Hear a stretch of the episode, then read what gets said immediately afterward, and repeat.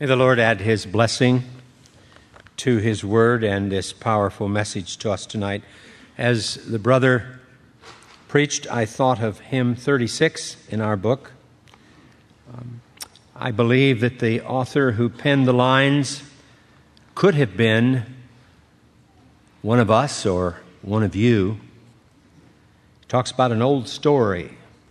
Hope it's more than that tonight for more than just one person. Let's sing all three stanzas, please. Hymn 36.